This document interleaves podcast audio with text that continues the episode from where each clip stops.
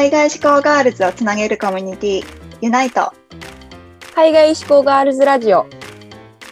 このラジオはアメリカカリフォルニア州に学部留学した秋と社会人でカナダバンクーバーへ留学した予知が海外志向の女性に向けて配信中。海外留学をしたいけど何をどこから始めていいかわからない。自分に行けるの？仕事はどうなるの？っていう留学への不安や心配にタックルします留学から日本に帰国後海外ロスや逆カルチャーショックで日本の生活に馴染めない。目標がわからなくなってしまった。海外留学の経験や英語を活かして自分らしく生きたい女性を応援するチップスをお届けします。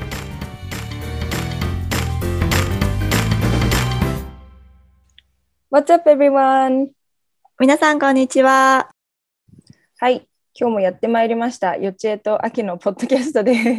イエイえっと今日は留学中の話なんですけど expectation versus reality ってところをちょっと話していきます。うん。でなんかこれまで結構帰国してからの話をしてたんですけどそう,、うん。なんかやっぱ留学中のね話もそうたくさんあるからそれも今日はちょっと話していきたいっていうことでそう実際になんか留学行く前に思ってたことと実際に行った後あれなんかちょっと違うじゃんみたいな、その想像対現実みたいなところをカナダとあとアメリカ。私の場合はアメリカではい話していこうと思います。はーい、まあ、アメリカとカナダって言ってもさ私たちが行った都市でしかできないけどね。あそう。カナダのバンクーバーとあとアメリカのどこ？カリフォルニアの、うん。私はカリフォルニアの中の3都市いたんだけど ?3 つってこと？そう3つの市にいて、でも3つ全部それぞれ全然全く違ったから。か同じカリフォルニアなのに全部違った感じなんだ。そうそうなの。それもねちょっと私の知らなかったびっくりしたことの話の一つだからちょっとうんうん。話していきそういきたいなと思って。うんうんなんかちょっとじゃあ早速ねそのカリフォルニアの部分で話しちゃうとうん。なんか私ずっとアメリカ行く前あのなんなんてドラマだっけな。The Hills なんかビ LA を舞台ビにしてバリーヒルズじゃない、なんかねリアリティショーがあってあのローレンローレン・コンラッドとかうなんか出てる、そうあったの番組が。でそれが大好きでいつも見てて、でこうヤシの木がねあってでみんないつも夜こうバーになんか遊びに行って あで昼間はビーチに行ってもう毎日、もうなんていうのサンライトが当たってもう毎日タンクトップ着てみたいななんかそうそういうやつだったの。で、うん。だからあなんかめっちゃいいなみたいな。うん。でそれでカリフォルニアまあカリフォルニアっていうかもうアメリカイコールそれだと 私はもう勝手に思っていて。もちろんニューヨークとかちょっと違うっていうのは知ってたけど、うん。でもカリフォルニアはもう大体晴れててあったかくてみたいな感じる想像をそうしてたんだけどうん。私が実際に行った街はチコっていうところで、うん。LA が下の方ねカリフォルニアの。でん。チコはどちらかというともう上の方だったのカリフォルニアの、はいはいはい。だからオレゴンに近い方どちらかというと。うんうん。でもうね着いてみたらもうびっくり。もうほんとちっちゃい町で。うーん。もうなんか海もないしなんならもう砂漠に近いみたいなそうなんだ。そう。もうほんとびっくりした。なんかそもそもそこに行くまでにその町に行くまでに車でサンフランシスコからそう4時間ぐらいかかったのかな？4時間とか。え空港はサンフランシスコを使ったってこと？それが最寄りの空港？そう一番近い大きい空港。うんうんうん。でちっちゃい空港もあったの当時は。チコっていうその町の中に、だけど本当小型機。なんか何人乗れたの？10人12人みたいな。しか乗れないような小型機でそう行くんだけど。そうもうだからえこんな飛行機乗ってどこ行くの？みたいな。そうなんだ。もうだからねちょっとショックだった、はい。私が想像してた。カリフォルニアの生活とは全く違うみたいな。海ないの？海全くない。そうもう本当さら地。マジなんか枯れた何？芝生がもうずっとあるだけみたいなえそうなんだ。私めっちゃなんかさ特にオレゴン？オレゴンに近いって言ったら、オレゴンって結構なんかさ自然がめちゃめちゃ多くてなんかこう緑豊かでみたいなポ,、うんうんうん。ポートランドのイメージ？そうそうそなんだけどでカリフォルニアって言ったらさやっぱさ、まあ、海があって砂漠があっってヤシの実があってイエーイみたいな感じだからそうでしょ？どっちかには近いのかなと思ったんだけど どっちからも遠そうだね。そう。もう何これ？みたいな。もう私どこにいるの状態？そうなんだそうっていうのがそうまずね一個私はもう土地うん。とそのそうイメージがね全然違くてうん。なんかショックだったっていうのがそう一個あった。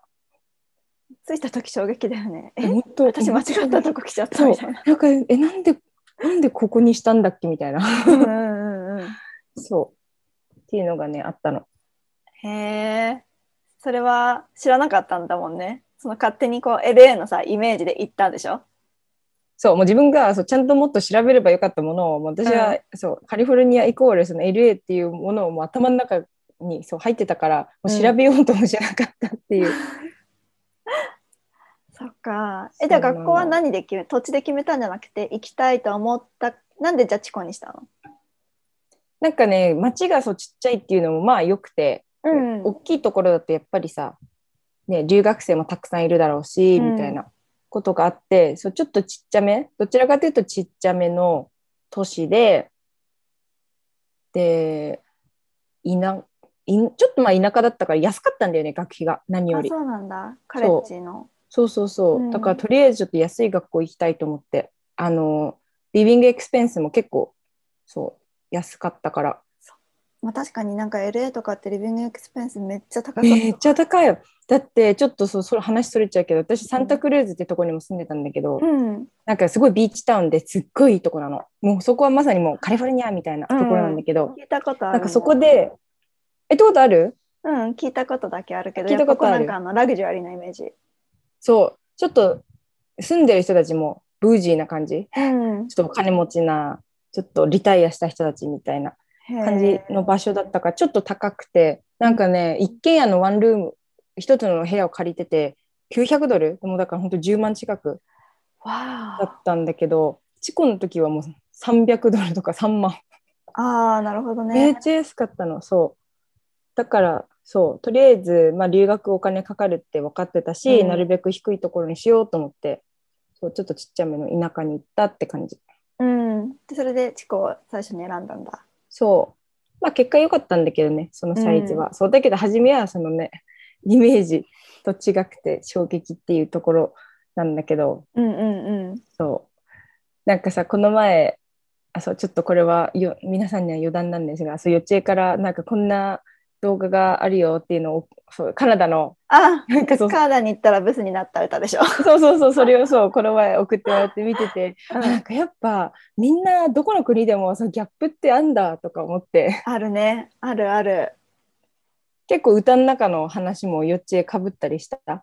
かなりかぶったね。なんかそのやっぱ私はバンカナダのバンクーバーっていう都市に行ってなんかね私カナダのバンクーバーに自分が本格的に留学する前に一回旅行で行ったことがあったんだよねうん。でその時はさ結構なんかえ行ったくせにちょっとギャップ意外とあって 旅行で行った時はやっぱりこうなんかアジアの人多いなって思ったけどなんか住んでみるとなんか思ってる以上になんかアジアの人がめっちゃ多いっていうのもあっうて、ん。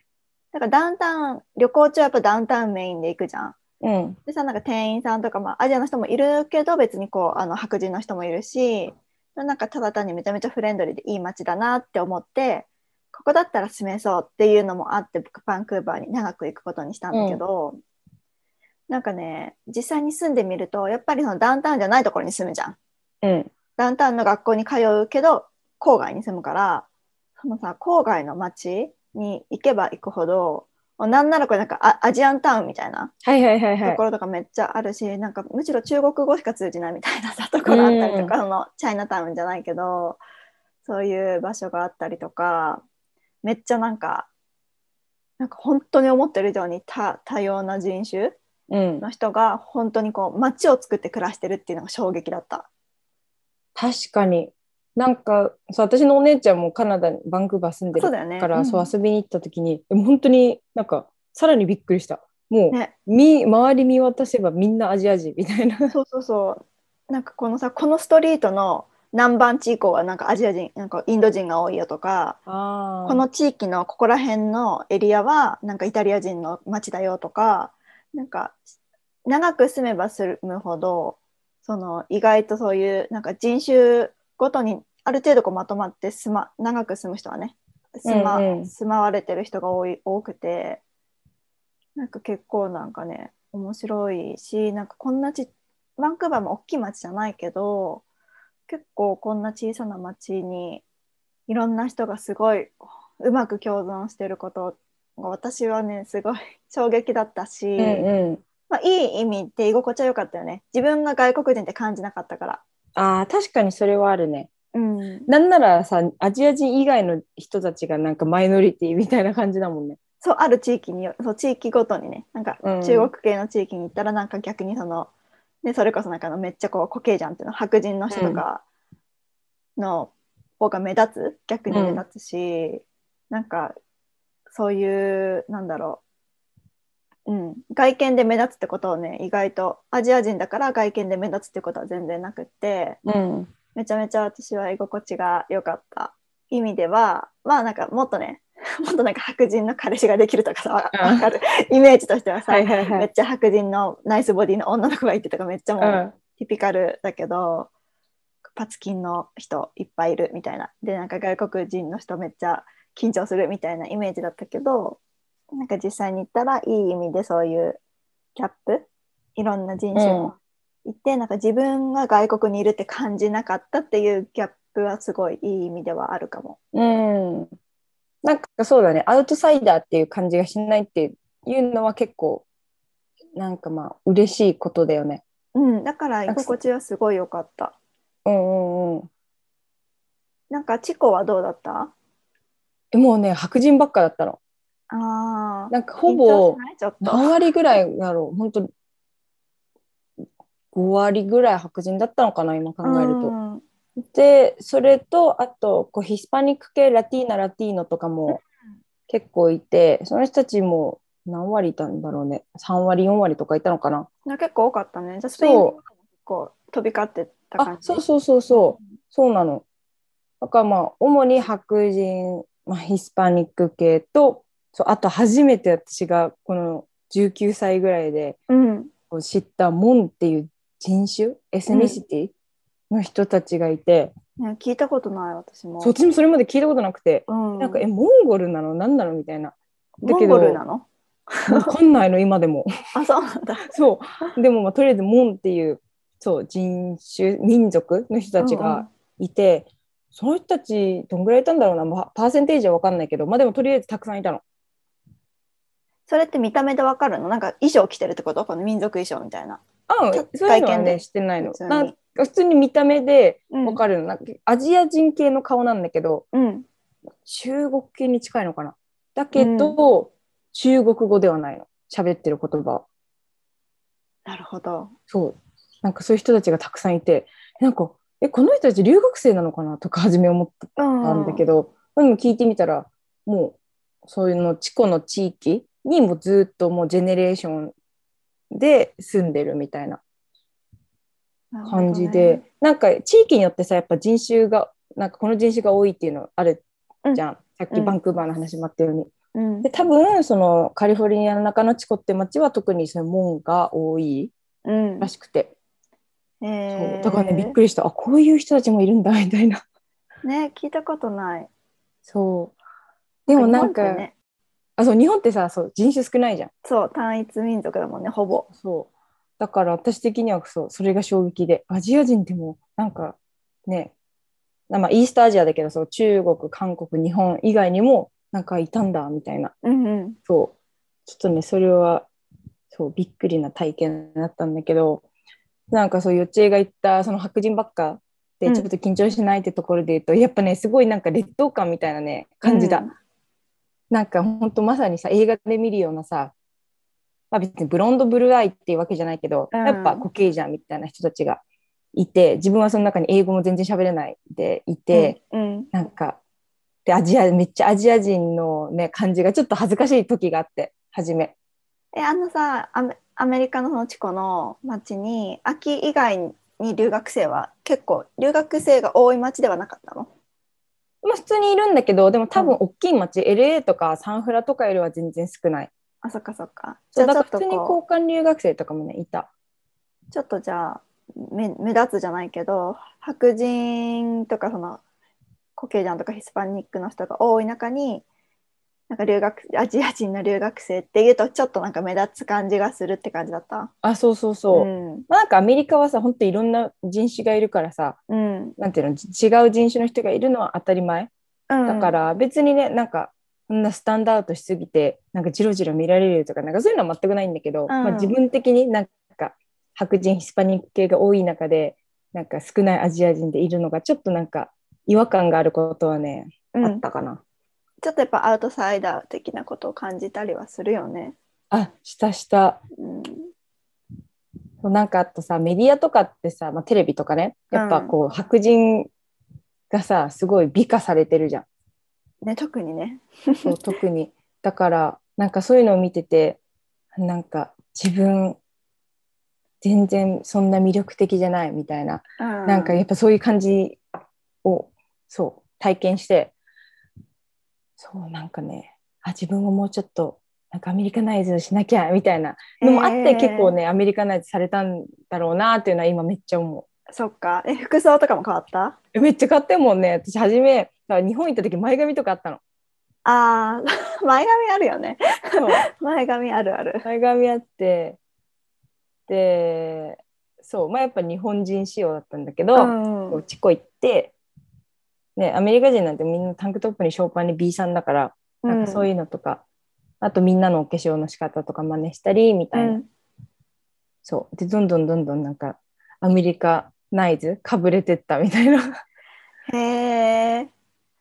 なんかさ、確かにそれはアメリカだ、アメリカで、なんかこう、ある程度その、なんだろう、チコっていう町が、まあ、ちょっと小さめだから、比較的、こう、なんだろう、ある人種がこう、多かったっていうのはあると思うんだよね。その白、うん例えば白人とかヒスパニックが多いから、なんかその人たちに近づきたいみたいなさ、うんうんうんある意味そういう意味でこうアメリカナイズってされされてったんだろうなって今ね秋の話を聞いてて思ったんだけどうんなんかそれめっちゃあると思う。私ね、私の場合で言うと特に、まあ、年齢っていうのもあると思うけどなんかバンクーバーって逆にめちゃめちゃ人めっちゃいろんな人種がいるからさうん。なんかその白人が綺麗みたいな概念ってあんまりなくてうーん。結構なんかどの人種の人もそれぞれの個性があってそれぞれ綺麗っていう意識が私はすごいあったしそれをすごい感じてたからなんかそういう外見的な意味ではなんかすごいなんか化粧真似したりとかはなかったかも。うーんそうなんかさ気になるのがさ結構うん。アメリカ行って帰ってくる子たちってさ分かるじゃん。わかる。前髪ないしくそう。そうそうて。そう。なんかすごい眉毛濃くて化粧濃くてうん。なんかね露出多めでみたいな。なんかだけどさね。うん。そうカナダなんかアメリカナイズとは言うけどさカナ、なんていうの？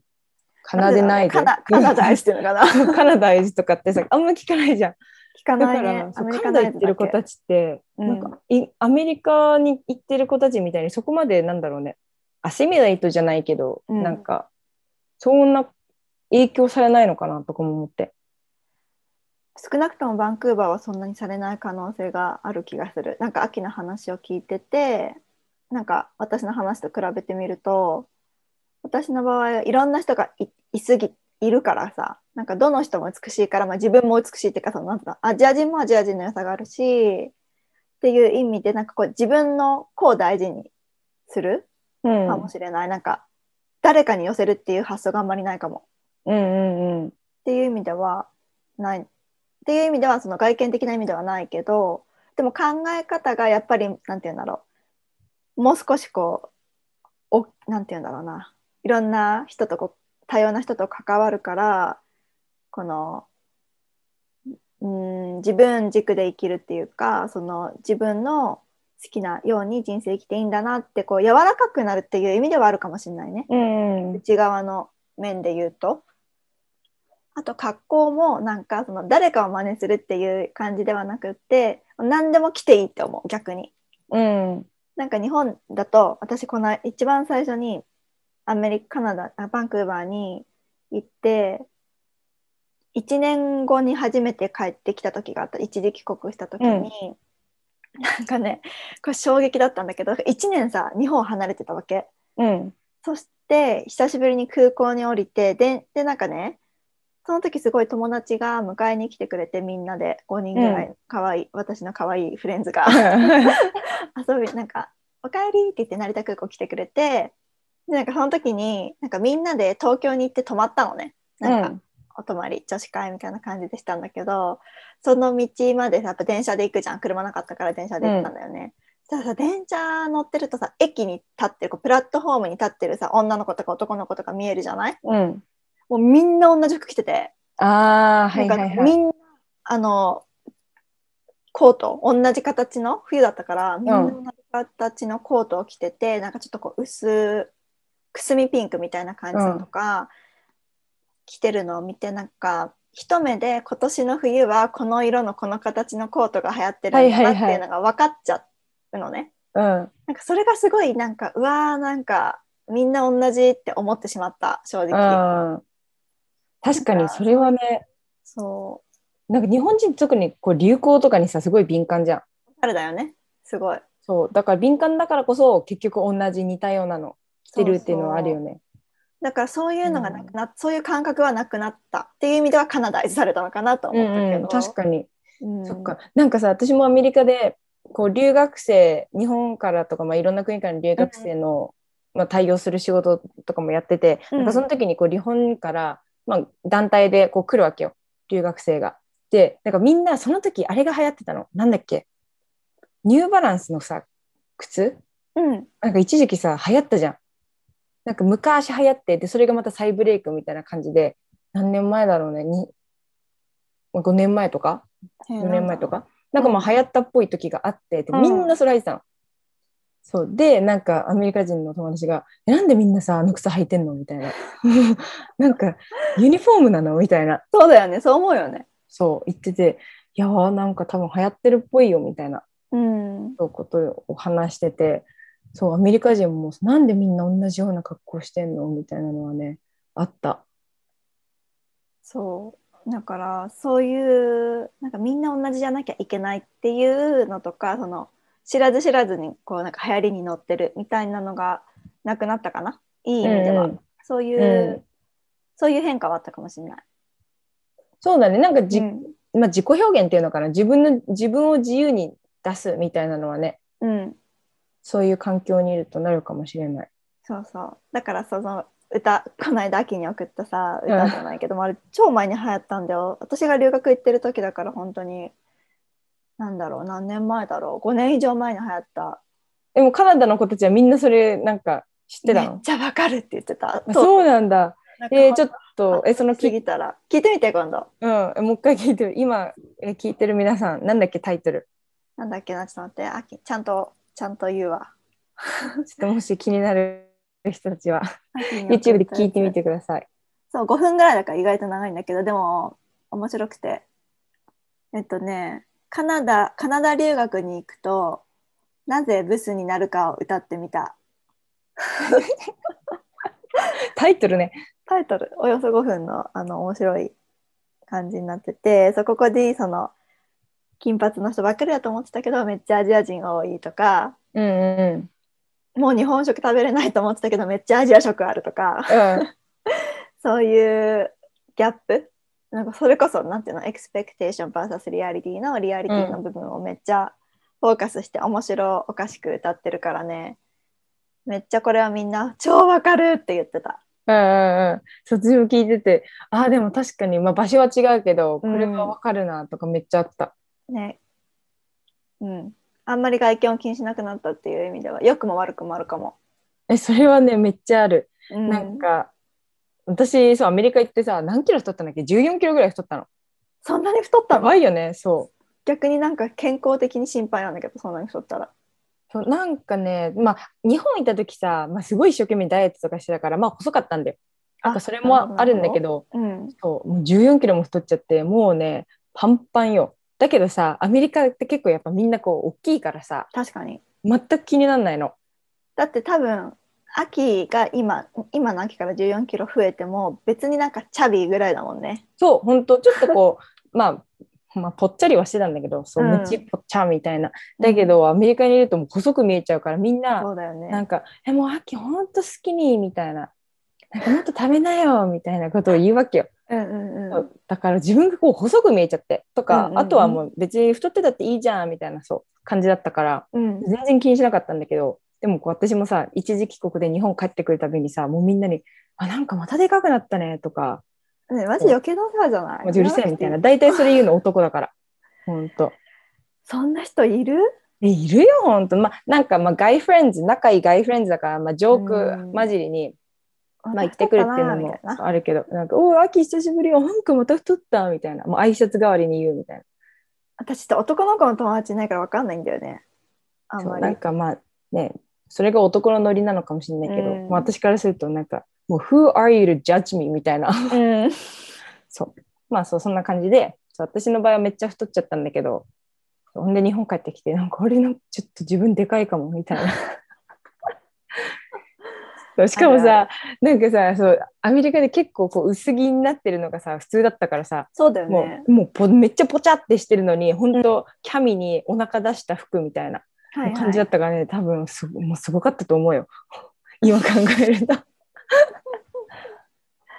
あんまり何も言われなかった、ファミリーとかは。え、めっちゃ初め言われた。何その格好みたいな。お腹隠しなさいみたいな。うんうん。そうだけどもう別に私はもうなんか、えー、みたいな、もうファッケみたいな感じだったから、うん全く気にしなかったんだけど、うんうん。そう、まさかね、あんな太るとは思ってなかったよ。そっか。え、うち太んなかった、ねカナダで、いや、太ったけど、全然なんか秋に比べて可愛いぐらいかと思った。な何キロかな？多分でもピークはピークで太って5キロかな。あ、そうなんだ。そう。でそれはでもホームステイしてる時に太った。うんうんうん。食べ物違うしさ油がなんかさいくらそのスーパーでアジアの食品買えるとかさヘルシーな食べ物食べれるとはいえさ、ホームステイだとやっぱりそこのお家のご飯になるから自分であんまりコントロールって効かないじゃん、確かに。だから夕飯とか朝ごはんとかそこで食べて、まあ、出してもらってたからしかも美味しかったんだよ普通に。幸いなことに。何系食べんの？まあフィリピンのママだった。フィリピンのの家族だったからフィリピン系確かに揚げる系とか多いよね。油多かった。でも美味しかったんだけど、やっぱりそのお肉とか揚げ物とか麺とか炭水化物と油やっぱり多くてうん。今考えるとだからそれで多分ちょっと私油が相性悪いんだよね。自分で。あそうなんだ。そう。自分でねなんあのロンドンに3週間いた時も私2キロ太って。うん。それしかもなんか落ちない2キロだったの。うん。なんかもうこびりついた2キロだったんだけど それは本当に油だったと思う。思う。だからねそう太る要素が私の場合は油、なるほどね。そう。だからホームステイの時はちょっと太っちゃったししかもずっと勉強してたからカレッジだったからめっちゃ大変で、うん。で運動も全然できる余裕なく勉強してたから太ったけど、まあ、結構あるあるだよね。うん、でもなんか一人暮らしっていうかその、まあ、友達とシェアとかし始めて自分でご飯作るようになればその自分の好きなだけ食べれるし食べない、ね、食べる食べないで調節効くからうん。そしたらね普通に勝手に元に戻ってったかなっうんうんうん。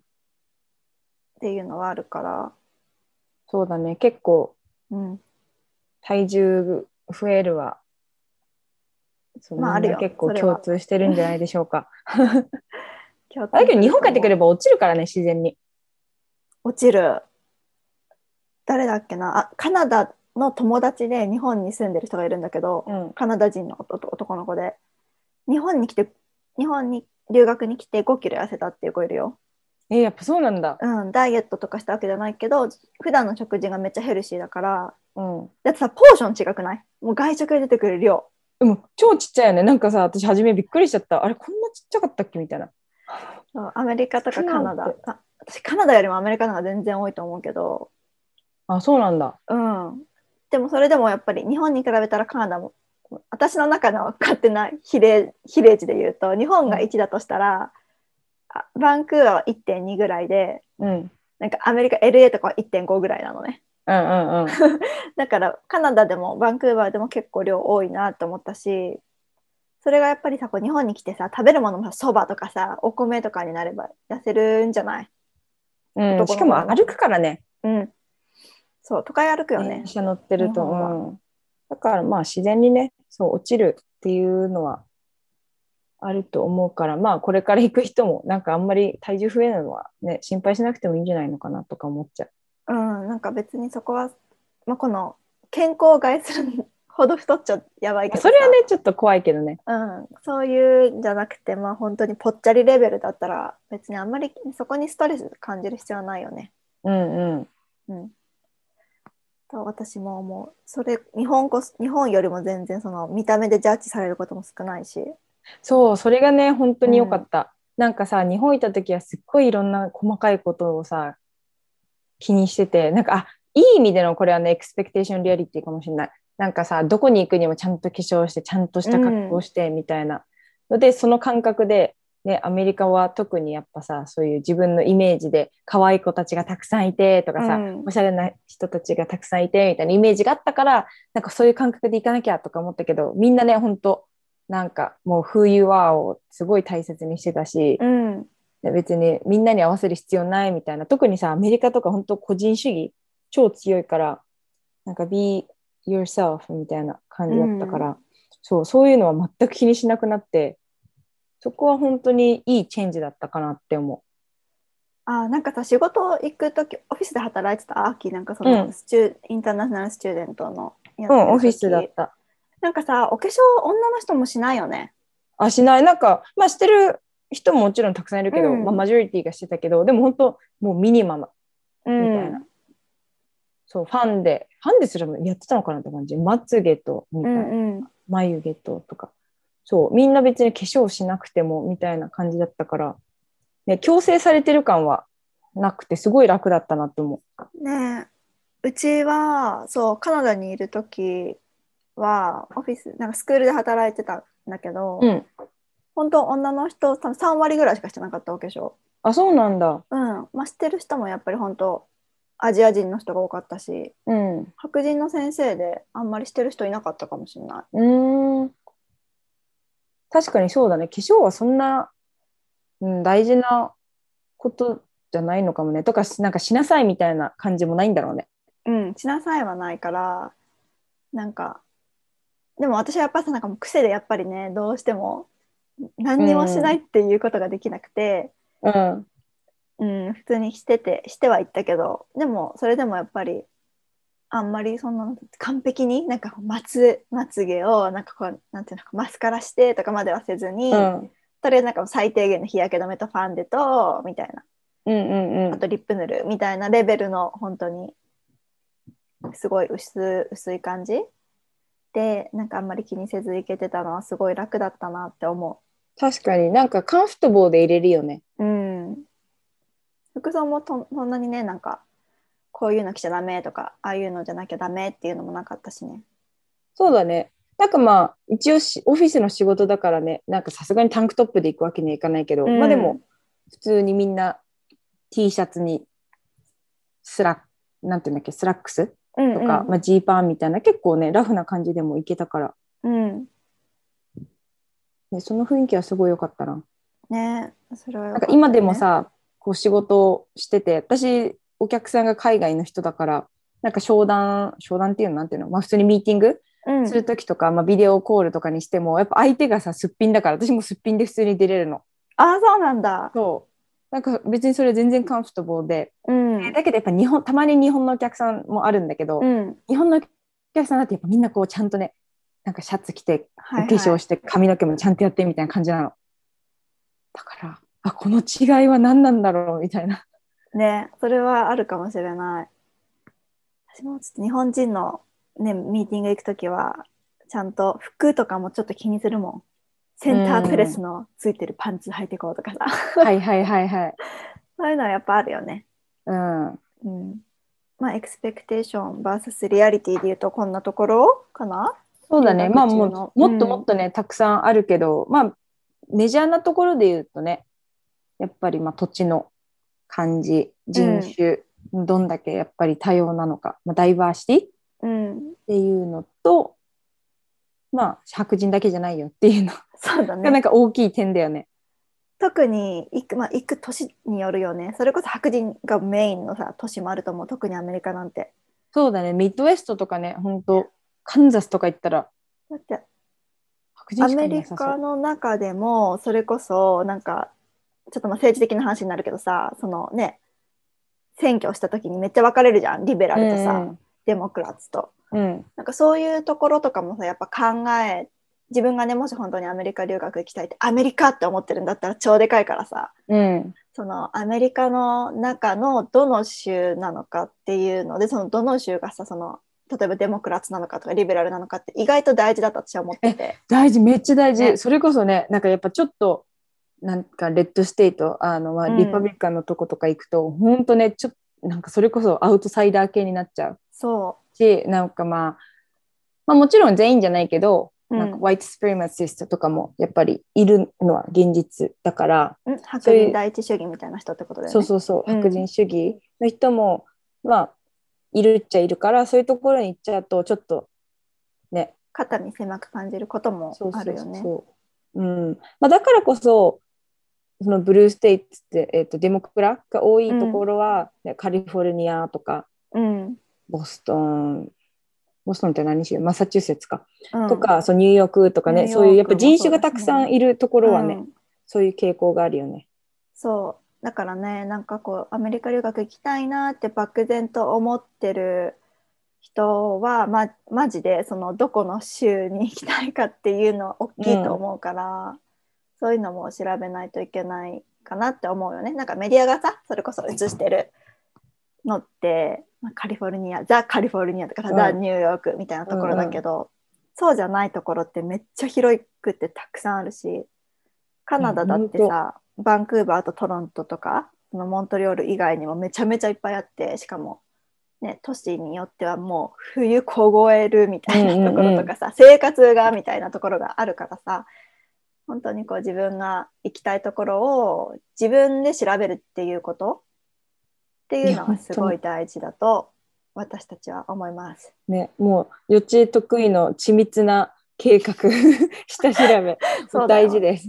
うん、しかも今さもう SNS あるからそれこそなんかツイッターとかでね「ハッシュタグバンクーバー留学」とかさ「ハッシュタグ LA 留学」とか、うんうん。何でもハッシュタグ検索できるしインスタ、ね、結構なんか YouTube でもさ留学生が発信したりしてるからね。そうそうだからそういう現地のリアルな情報に自分で、ね、ちゃんとアクセスしていくことっていうのは大事だと思うよね。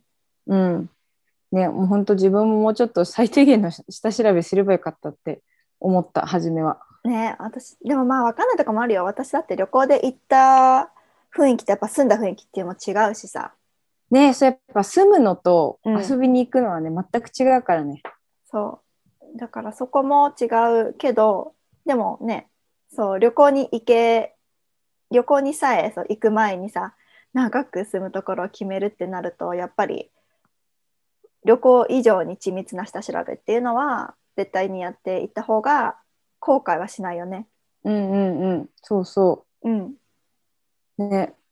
やっぱそういう事前に知っておくっていうことと、うんなんかあとは、やっぱりこう、うちらが日常的に見てるものが全てじゃないっていうのって、まあ、当たり前のように思うけど、結構やっぱり洗, まあ、洗脳っていうかね、うん、そのイメージがすごい強く入っちゃってると思うから、なんかそれこそ欧米といえば、なんかね、金髪のブルーアイズの人たちがたくさんいるところみたいな。そうそうそう欧米といえばハンバーガーみたいなね。